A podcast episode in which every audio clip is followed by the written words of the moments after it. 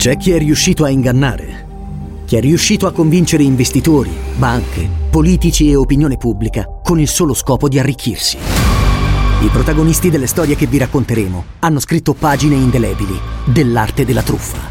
Venite con noi per scoprire cosa si cela dietro la maschera. T-Podcast presenta Storie vere, soldi falsi. Ascoltalo ora su Spotify.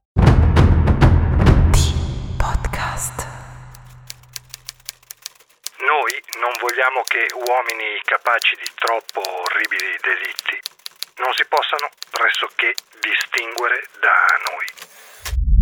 Simon Wiesenthal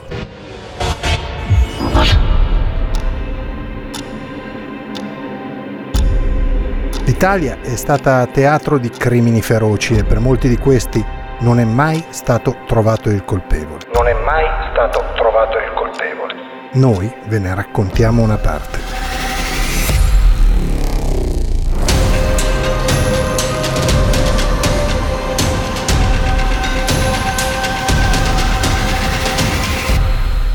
State ascoltando Spaghetti Thriller, i delitti irrisolti del bel paese.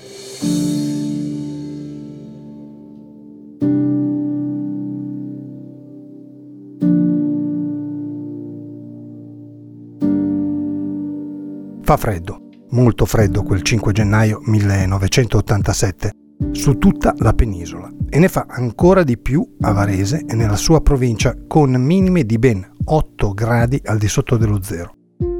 È lunedì, ma è un lunedì diverso dai soliti, le feste non sono ancora terminate. Al lavoro o allo studio ci si penserà dal 7, due giorni dopo. C'è ancora una epifania da trascorrere in famiglia. Non per tutti, però.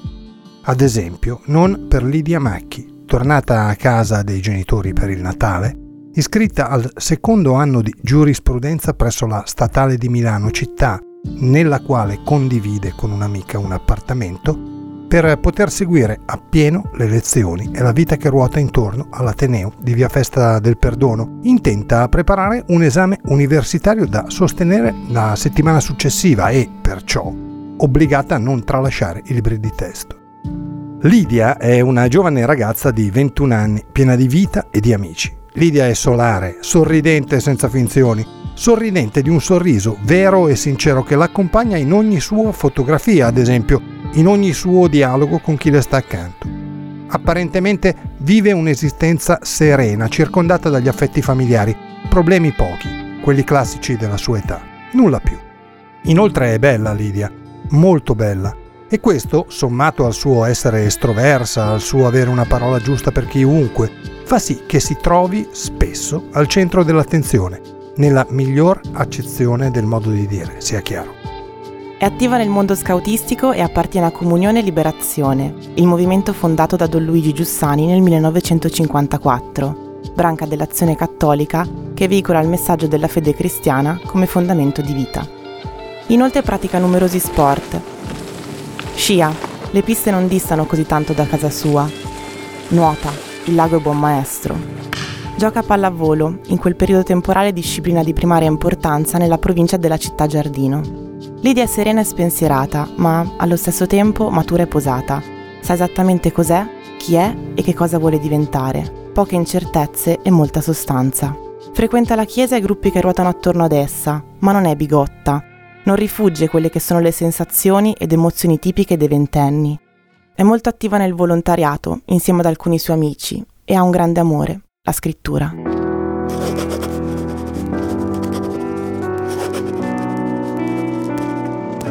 Lidia scrive dappertutto, sui quaderni, sui libri, perfino sui foglietti volanti.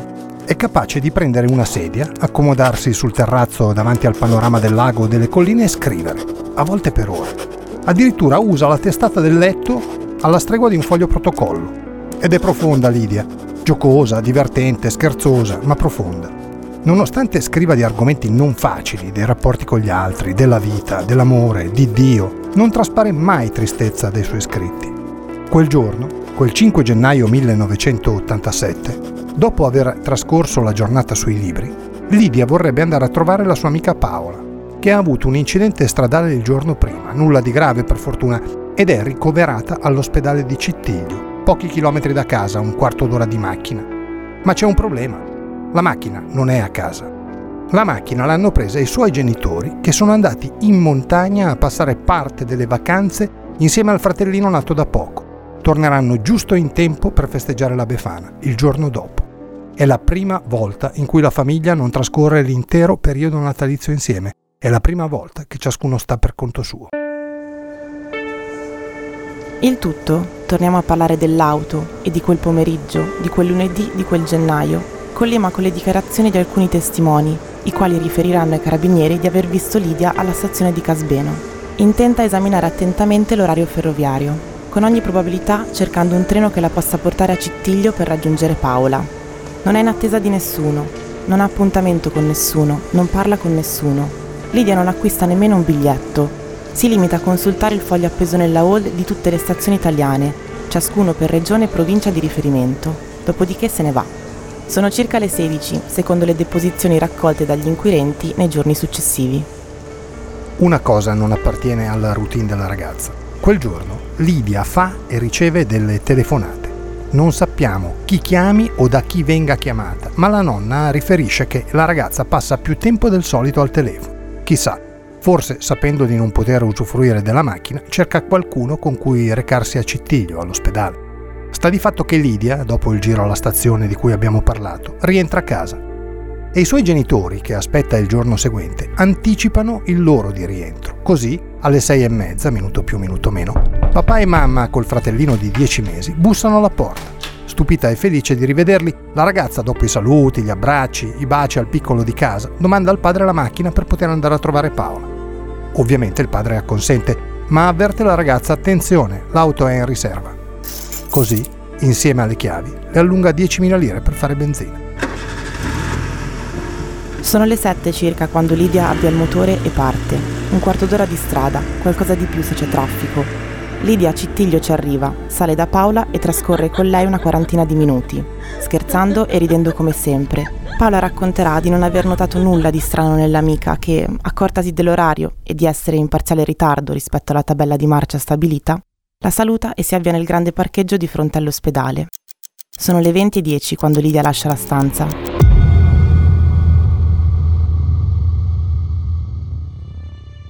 Da qui, da questo momento, tutto si trasforma improvvisamente in un racconto nero. No, no, non noir. Nero. Nero come il colore del buio assoluto che circonda l'Ide. Quel parcheggio, così grande e così isolato, non è un bel posto. Lì intorno gira una fauna di brutta gente, tossici, balordi, personaggi strani e sconclusionati. Decisamente non è un bel posto, un posto da frequentare da sole, magari in una sera fredda e scura di inizio gennaio. A casa Macchi, nel frattempo, la aspettano per cenare. Ci sono tante cose da raccontare e soprattutto il desiderio di passare del tempo insieme. Ma Lidia non arriva e la mamma inizia seriamente a preoccuparsi, finché non convince il marito ad uscire per cercarla. Perché il papà della ragazza, conoscendo il carattere estroverso della figlia, all'inizio non è in ansia. Capita di incontrare un amico, un'amica, magari cominciare a chiacchierare. Una parola tira l'altra e non ci si rende conto del tempo che passa. Ma no, la mamma di Lidia avverte brutte sensazioni. Così, dopo aver chiamato polizia e ospedali se hai mai un incidente di macchina, la prima cosa che ti viene in mente è qualche amico, il papà esce a cercarla. Senza successo. In quel grande parcheggio davanti all'ospedale di Cittiglio non c'è traccia né di Lidia né tantomeno della macchina. Giorgio Macchi a questo punto inizia a preoccuparsi davvero e resta fino a oltre le tre di notte a pattugliare la zona cercando Lidia e la sua macchina, senza successo. Il mattino dopo, fuori da casa Macchi, ci sono un centinaio di ragazze. La notizia della scomparsa di Lidia si è sparsa velocemente e tutti vogliono dare una mano a ritrovarla. Così gli amici formano vere e proprie squadre di ricerca iniziando a battere boschi, sentieri e campagne dei dintorni. E la ricerca, infruttuosa il giorno dell'Epifania, continua anche il 7. Nella tarda mattinata di quel mercoledì, tre amici della ragazza trovano in un viottolo nascosto tra i rovi dietro la stazione di Cittiglio, una località che si chiama Sas Pinin, la panda rossa dei macchi. È un posto isolato quello, un posto dove non ci finisci perché sbagli strada, ci vai apposta. Una cava che si trasforma a seconda delle esigenze in discarica o luogo dove appartarsi lontano da occhi indiscreti. È mal frequentato e, sebbene si trovi a pochi minuti dal centro abitato, desolatamente immerso nel nulla. I tre ragazzi non arrivano fino all'auto, si fermano qualche metro prima, temendo il peggio, e corrono ad avvisare le autorità.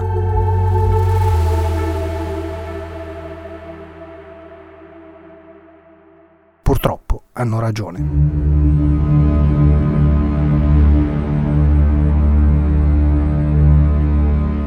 Accanto alla portiera di destra, parzialmente coperto da un grosso cartone, quasi potesse proteggerlo o scaldarlo, c'è il corpo di Lidia, a faccia in giù, leggermente piegato su un fianco.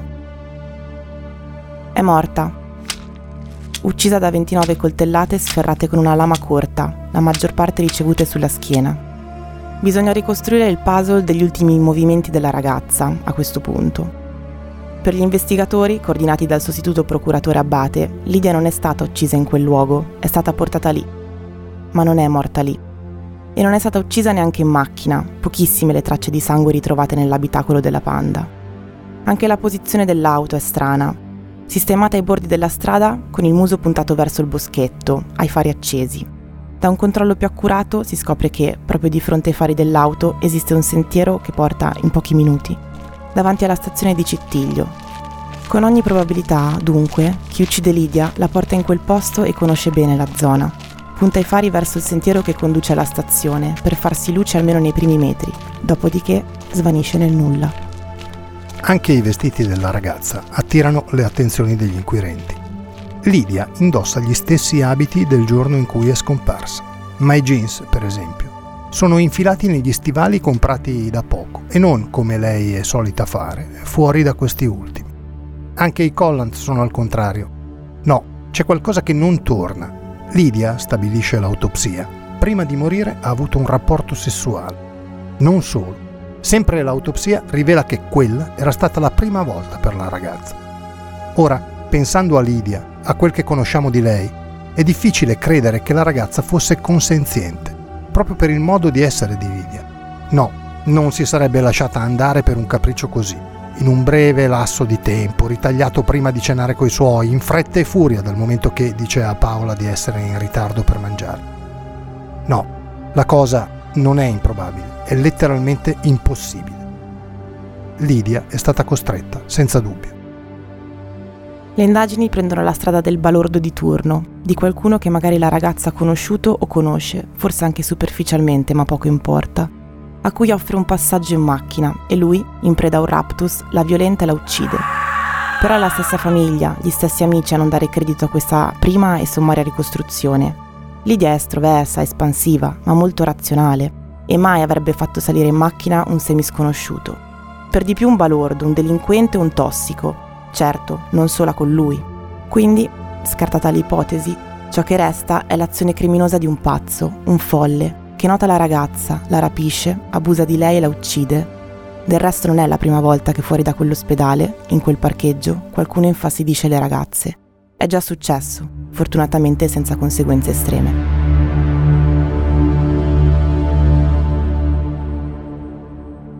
Quando tutto lascia pensare che la pista del folle sia quella da seguire, a casa Macchi arriva una lettera, si intitola In morte di un'amica e contiene una serie di vagheggiamenti pseudo-religiosi con riferimenti alla ragazza.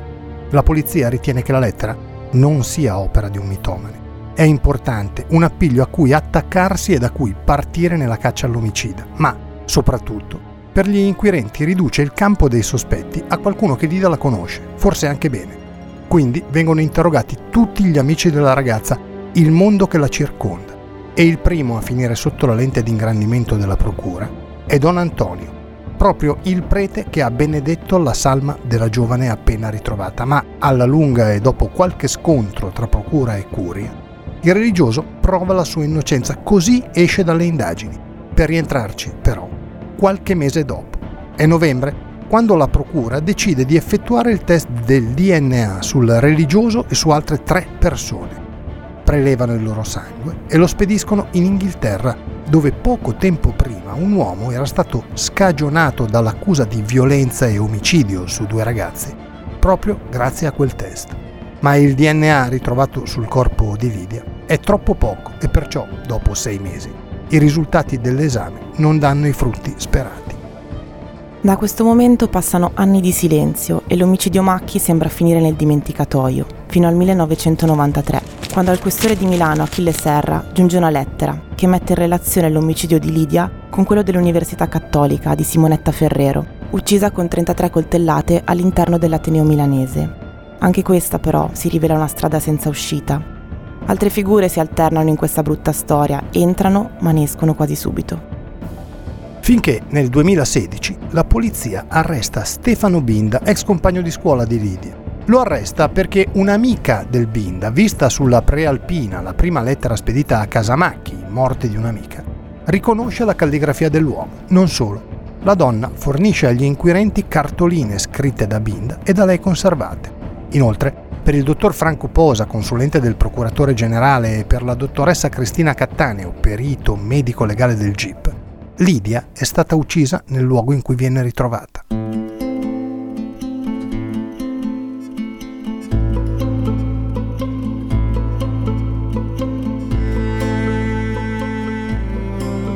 Comunque sia, Stefano Binda viene condannato all'ergastolo con l'aggravante della crudeltà per l'omicidio della giovane varesina il 24 aprile 2018.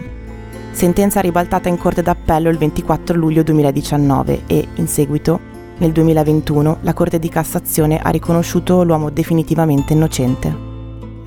Così si riparte da capo, da zero.